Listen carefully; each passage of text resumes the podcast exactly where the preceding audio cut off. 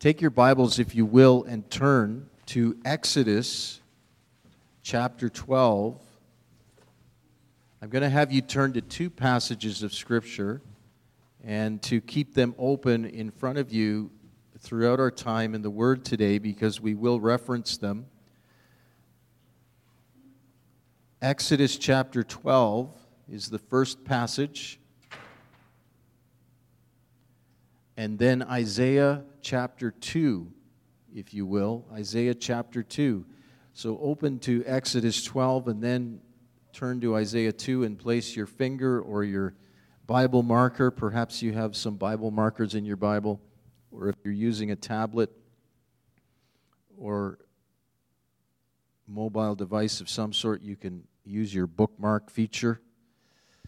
Exodus chapter 12 and then Isaiah chapter 2 as we continue in our series, Eucharist.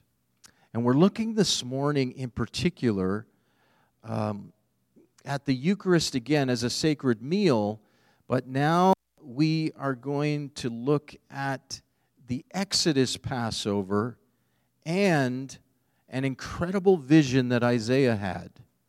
We looked into Genesis last week and how, right from the very beginning, the Lord establishes his relationship with humankind, uh, even at creation, around this concept of a meal, of eating and drinking together and sharing communion and fellowship. And so we're looking at the Exodus Passover and this great vision of Isaiah as well this morning. And the scriptures are also on the screen for us, and I'm hoping that they are legible to us uh, to be able to read together this morning.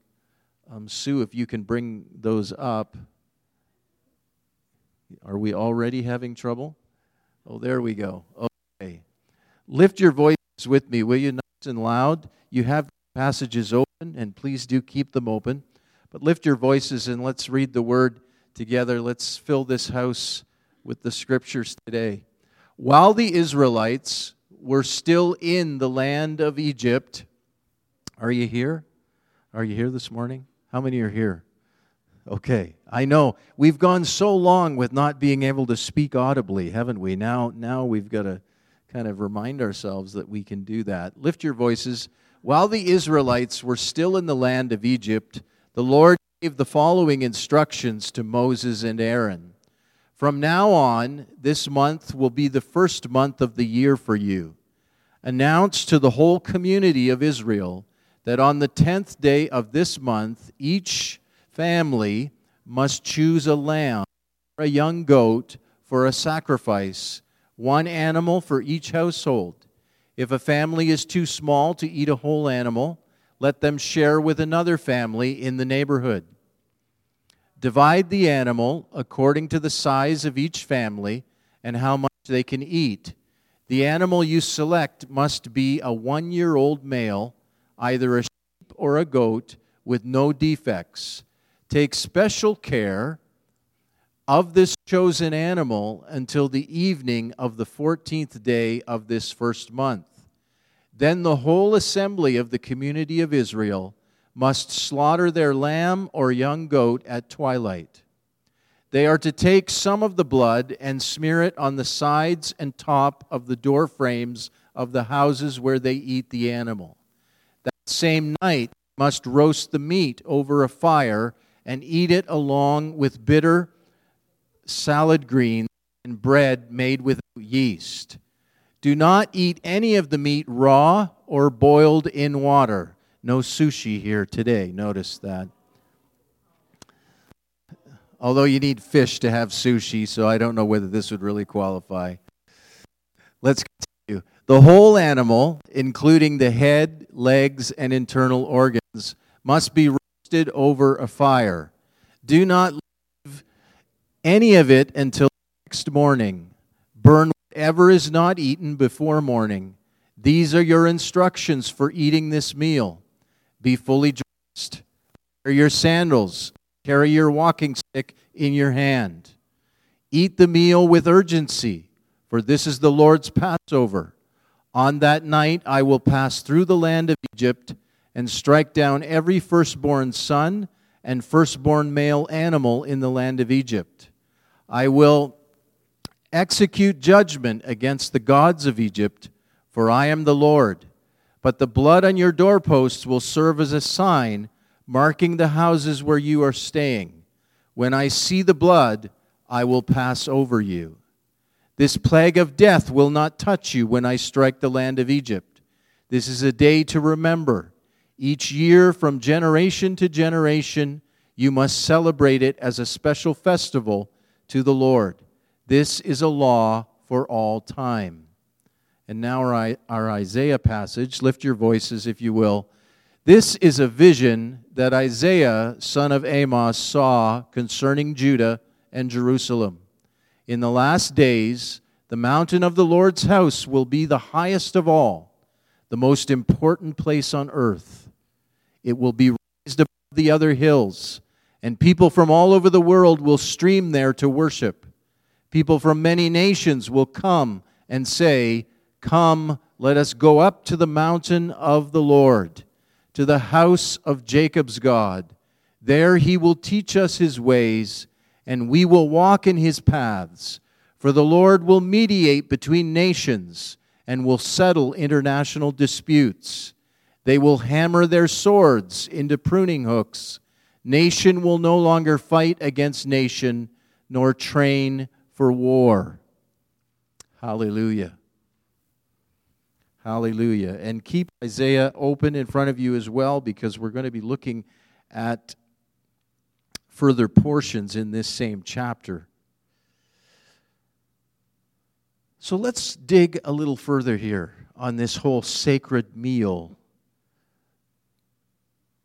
idea that we have in front of us. And these two Older Testament presentations of that sacred meal. First, at the center of the Jewish story of salvation is this event of Exodus and Passover. The children of Israel who had wandered into Egypt during the time of the patriarch Joseph became, after many centuries, so numerous that the Pharaoh felt threatened by them. And he decided he couldn't trust them any longer. He didn't want to take the chance that they could oust him from his position. So he turned them all into slaves of the Egyptians, compelled to build fortified cities and monuments for the Pharaoh. The church father Origen provided a symbolic reading for us of this narrative, this story, according to which the Israelites stand for all of the spiritual and physical powers that God has given to his people. And the Pharaoh and his underlings represent sin and the worship of false gods. Sin, the story is telling us, has enslaved the human race, pressing what is best in us into its service, like Pharaoh did with the Israelites, making them slaves using mind, will, imagination, courage, and creativity in a perverted way. And this perversion, in turn, has set us at odds with one another, prompting the war of all against all. And boy, aren't we seeing that even in these days as we watch and pray at what is taking place between Russia and the Ukraine. And it's from this state of false worship and dissolution that God wishes to free the Israelites. And so, what does God do? God does battle with the Pharaoh and his minions, the plagues. And we, most of us, I think, in the room are, are somewhat acquainted with the story, if not very familiar. The plagues God sends upon them. And, and these plagues should not be interpreted as just random, arbitrary punishments, but as the means by which God enters into the spiritual struggle on our behalf. The final plague, according to the Exodus narrative, is the killing of the firstborn throughout Egypt, as we read together. To protect the children of Israel from this disaster, God instructs them to coat the doorposts of their homes with the blood of a slaughtered lamb, so that when the angel of death comes, he will see the blood and pass over the houses of the Israelites. Hence, this feast of Pesach, or Pascha, as it's often called, the Passover, one of the most sacred events on the Hebrew calendar. It's called Passover both because the Lord passed over the homes of the Hebrews, sparing them from death that came to the firstborn in Egypt. And it's called Passover because the Hebrews passed over the Red Sea as if it were dry land, as we see later on in the story of the Exodus.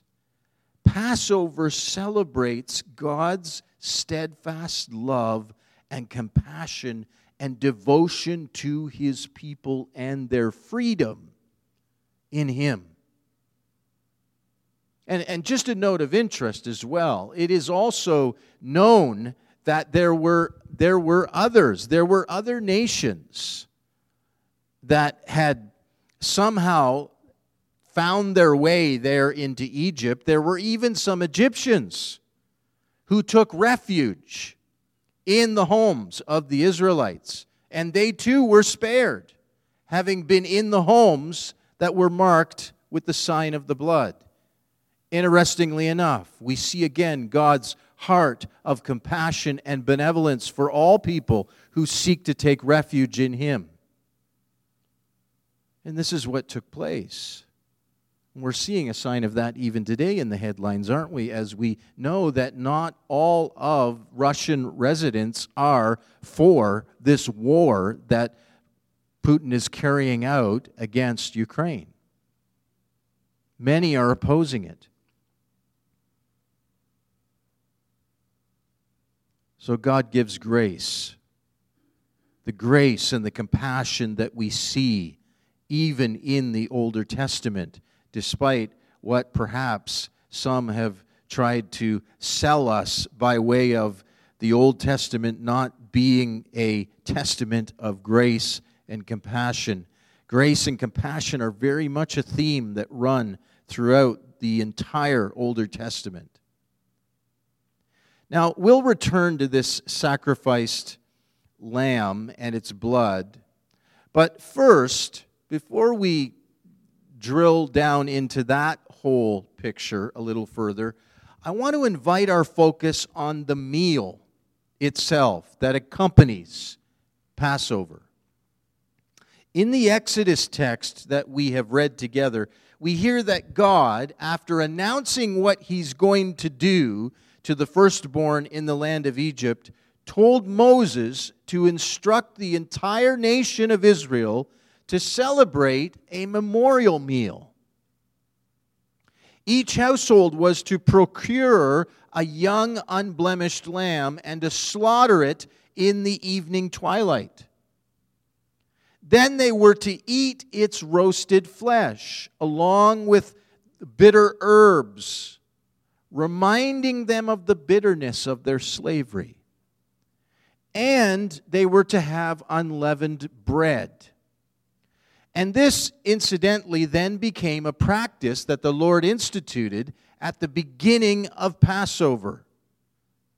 In releasing the children of Israel from slavery, the first thing that the Lord instructed was seven days of eating unleavened bread. Now, why unleavened bread? Partly perhaps for practical reasons, because they were on the run. You know, the Lord gives them the instructions, which we read together have your sandals on and have your walking stick ready. In other words, be ready to go. Eat this meal with urgency and be ready to go. So perhaps the instruction on unleavened bread is also for practical reasons because they were on the run and uh, it, they were being required to eat in haste, unable to wait for the bread to rise as they would normally have been accustomed to. But I think there's even more to this than that. The skill of ancient Egypt's bakers and the, the, the, the, particularly the skill they had with yeast had cultivated a particular taste among the people of Israel. The Lord's directive was not to call them to a life of, of merely haste and blandness, but it was to begin to move them away. What God is doing here, even in this simple instruction, is He is beginning to move them away from what they were accustomed to what they had grown accustomed to in the culture that they had become ensconced in as slaves in Egypt. And God was seeking to begin to move them away from that. Move them away from their former environment of Egyptian culture so they would become sensitized to where He was leading them. God wants to remake their taste buds. So they don't accommodate what is less than worthy of His purpose and promise for them in the Exodus. Isn't that a beautiful picture? As God seeks to begin to exodus them, it begins even before they step foot outside the land. So, this sacred Passover meal involving the whole nation must become, as God commands, this is a day to remember each year from generation to generation, as we read together, you must celebrate it as a special festival to the Lord. This is a law for all time.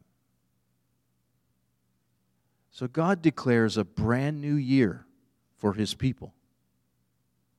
A year of new beginnings. The English word sin that we use in our language day to day, you may know this, is derived from the German word Sünde, which has the sense of dividing. The closest English relative to this German word Sünde would be sunder. How many have heard that word? Sunder. That's where the word sunder comes from.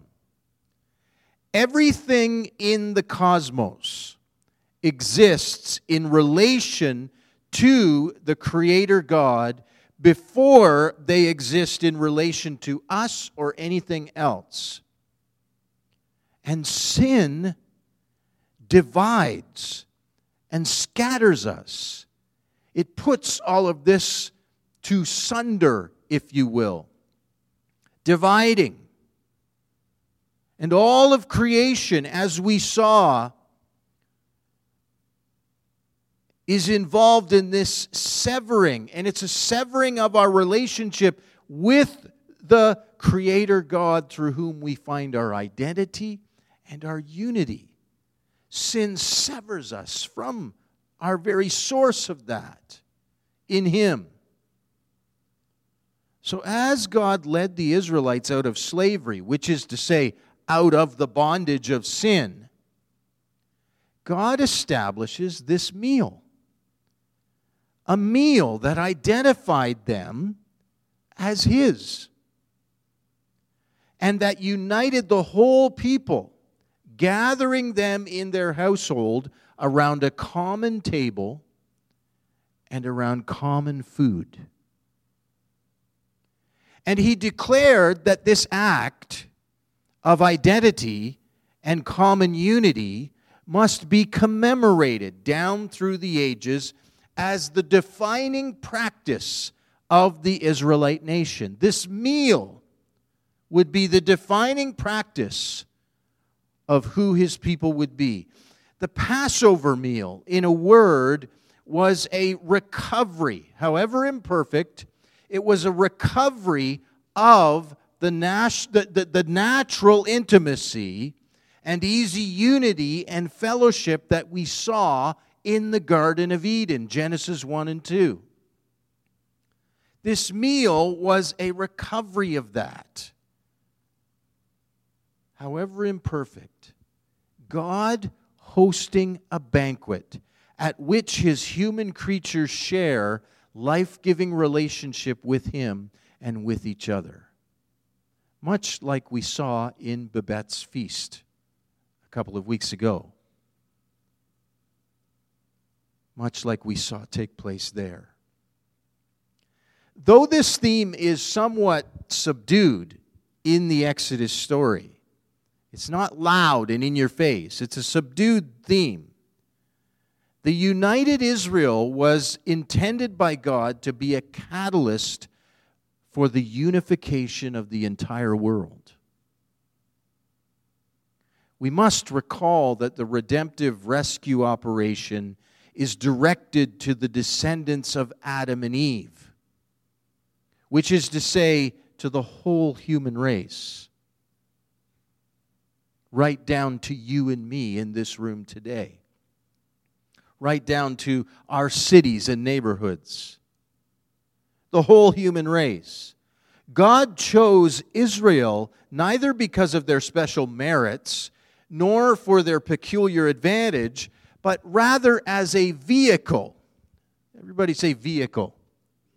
They were to be his vehicle to carry his salvation to the nations, all the ethnos, people groups of the world. And again, as I told you a moment ago, we even begin to see hints of this in the fact that there were others besides Israelites that found refuge in the Israelite homes and thereby also participated in the exodus of those who left Egypt. A sign already of his desire for all the people groups of the world. These slave families gathering in hope and fellowship around a meal of roasted lamb and bitter salad greens and unleavened bread were in the biblical reading, they were the seeds from which the family of God will grow.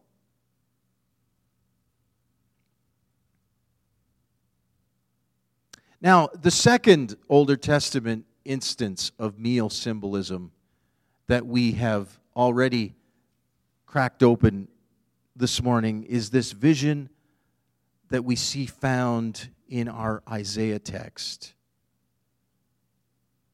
The prophet Isaiah is probably one of the greatest poets in the scriptural tradition and one of his master images on display throughout his writings. You study Isaiah, and you'll find this. One of his master images on display throughout his writings is the holy mountain. The holy mountain. In our Isaiah, our Isaiah text today, we find this splendid vision. We read together in the last days the mountain of the Lord's house, says Isaiah, will be the highest of all. It will be the most important place on earth. It will be raised above other hills, and people from all over the world will stream there to worship. People from many nations will come and say, Come, let us go up to the mountain of the Lord, to the house of Jacob's God. For there he will teach us his ways, and we will walk in his paths. The mountain of the Lord's house is none other than Zion. where the temple, the place of right worship, is situated. So, what is Isaiah seeing here? Well, Isaiah dreams here of the coming together of all the scattered tribes of Israel, indeed, of the whole world, around the worship of the one true God. The division that commenced, the sunder, as we talked about a moment ago, the division that began with the idolatry that took place in the Garden of Eden. You will be like God, knowing good and evil. Genesis 3, verse 5. All of that is healed through a grateful acknowledgement of God's primacy. And the distinctive mark of this rightly ordered worship is peace. Everybody say peace. Peace. Look what Isaiah says. We've read it together. I'll read it again. For the Lord's teaching will go out from Zion, his word will go out from Jerusalem. The Lord will mediate between nations and will settle international disputes. They will hammer their swords into plowshares. The, the, the, plowshare was a tool that was made to, to furrow the soil, as the farmers would use. And they will hammer those swords into plowshares and their spears into pruning hooks. This was uh, signs of peace that Isaiah was speaking of here. What a powerful prophetic word that, that touches on even what we are seeing in our days today. So, having found friendship with God, Isaiah implies here human beings will rediscover friendship and kinship with one another. And they will not feel the need to train for war any longer. The cosmic implication of this reconciliation is plain. In the 11th chapter of Isaiah, which we didn't read together, but I invite you to turn there, will you? Isaiah chapter 11. Isaiah chapter 11. And there, there are a boatload of things that we could look at here today. And I'm trying to do this in a very uh, cursory way where we kind of look at an overview of it to get an idea. But look at this in Isaiah chapter 11. The prophet dreams of the age of Messiah. In that day, verse 6, in that day, the wolf and the lamb will live together. The leopard will lie down with the baby goat. We have it on the screen. Let's read it together. Lift your voice with me, will you? In that day, the wolf and the lamb will live together. The leopard will lie down with the baby goat. The calf and the yearling will be safe with the lion, and the little child will lead them all. The cow will graze near the bear the cub and the calf will lie down together. The lion will eat hay like a cow. The baby will play safely near the hole of the cobra. Yes, a little child will put its hand in a nest of deadly snakes without harm. Nothing will hurt or destroy in all my holy mountain. What a profound and curious picture as Isaiah sees the day and the age of Messiah. We saw that the original sin in Genesis entailed a falling apart of the whole of God's creation, a setting at enmity, sunder, dividing humanity and nature. Now, here on God's holy mountain of the Lord, the place of right worship, all is reconciled and reintegrated. And moreover, there's a third and culminating feature of God's holy mountain that Isaiah specially emphasizes.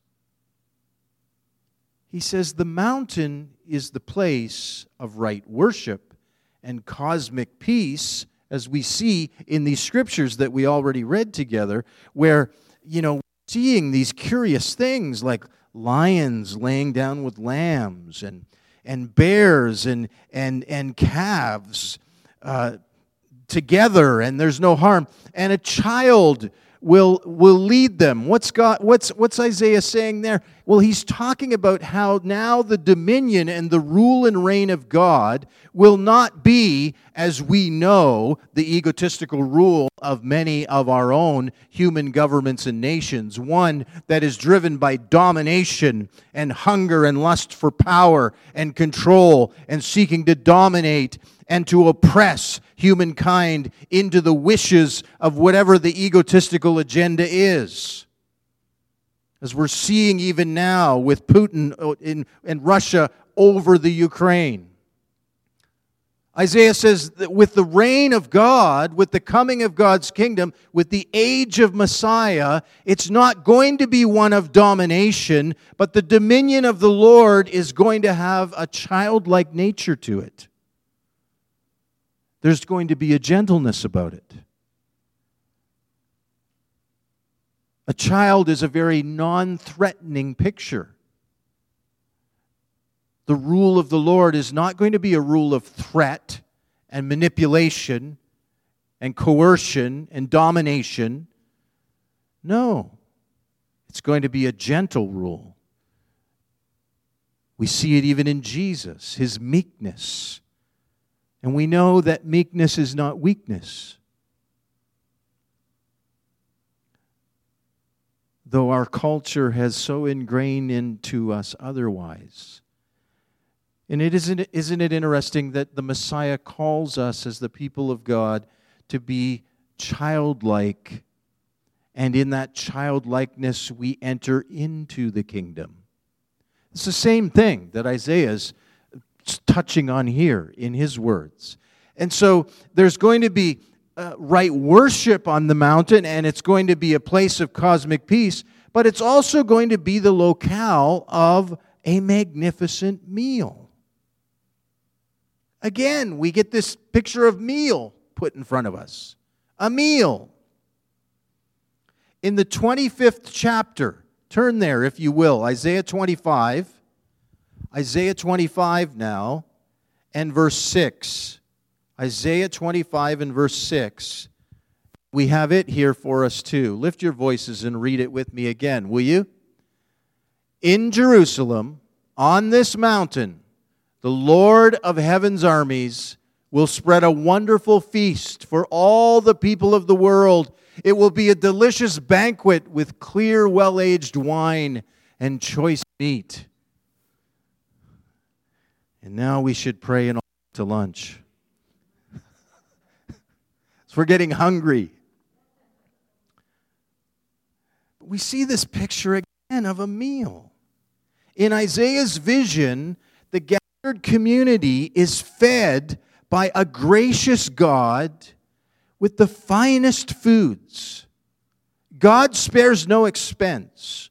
We serve a very extravagant God. I I don't know if you know that or not, but we serve a very extravagant God. The finest of foods he will set before us, calling to mind the situation in the Garden of Eden before the eating and drinking was interrupted by a selfish, self serving grasping at godliness. So the prophet envisions all the peoples of the world living in peaceful nonviolence, and informed by right worship, able to share life with God and with one another, receiving and giving grace. And we've seen that this holy mountain is Zion, Jerusalem, the place of the temple. And you'll recall, if you will, with me, if you look back in the to, to the story of our, our first time together around this theme in Babette's feast. You remember the members of the dean's community. They sang, and they sang often. And what did they sing about? They sang of the heavenly Jerusalem for which they longed. What they were singing about is precisely what Isaiah is dreaming about. In a new heaven and new earth, the holy city, the new Jerusalem, having come down from God out of heaven, according to Revelation 21, notice that we've got a new heaven and a new Jerusalem coming down. There's, there's nothing about, you know, all of us evacuating and going up. It's about the new Jerusalem and the new heavens coming down. And John in Revelation says, I saw a new heavens and a new earth. Having come down from God out of heaven, and we will feast on God's festive meal shared with his holy people. We see it again in Revelation 21. There is a feast that has been prepared. And when it dawns, all in Christ will be there. All in Christ will be there. And we won't quite remember what we might have had against someone else. Any resentment that we have held on to will finally be gone. We'll be so glad to see one another. Memory will fade like the pains in our bones as we stand with joy and we see the face of Christ.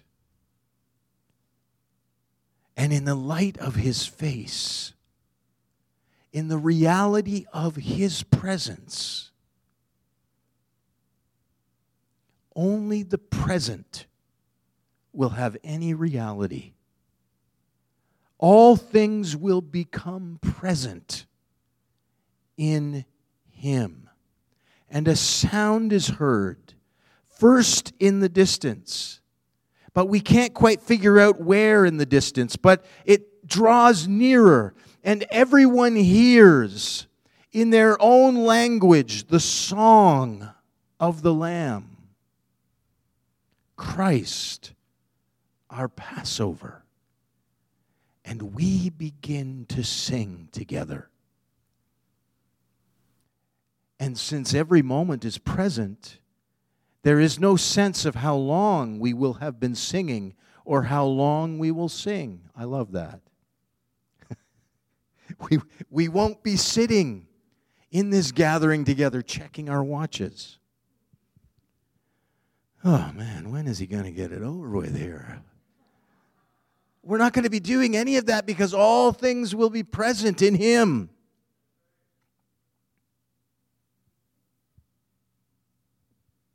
There will be no sense of how long we've been singing or, or how long we will sing. But in the song, everything comes to rights. The creation beneath our feet begins to awaken, and the song is taken up by trees and rocks and rivers and sky, and all creation sings. Glory to the Lamb. Glory to the Lamb that was slain.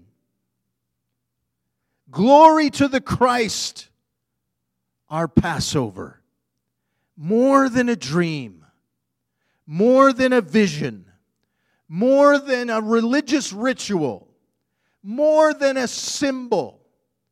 This is the reality of the sacred meal the Eucharist that we share.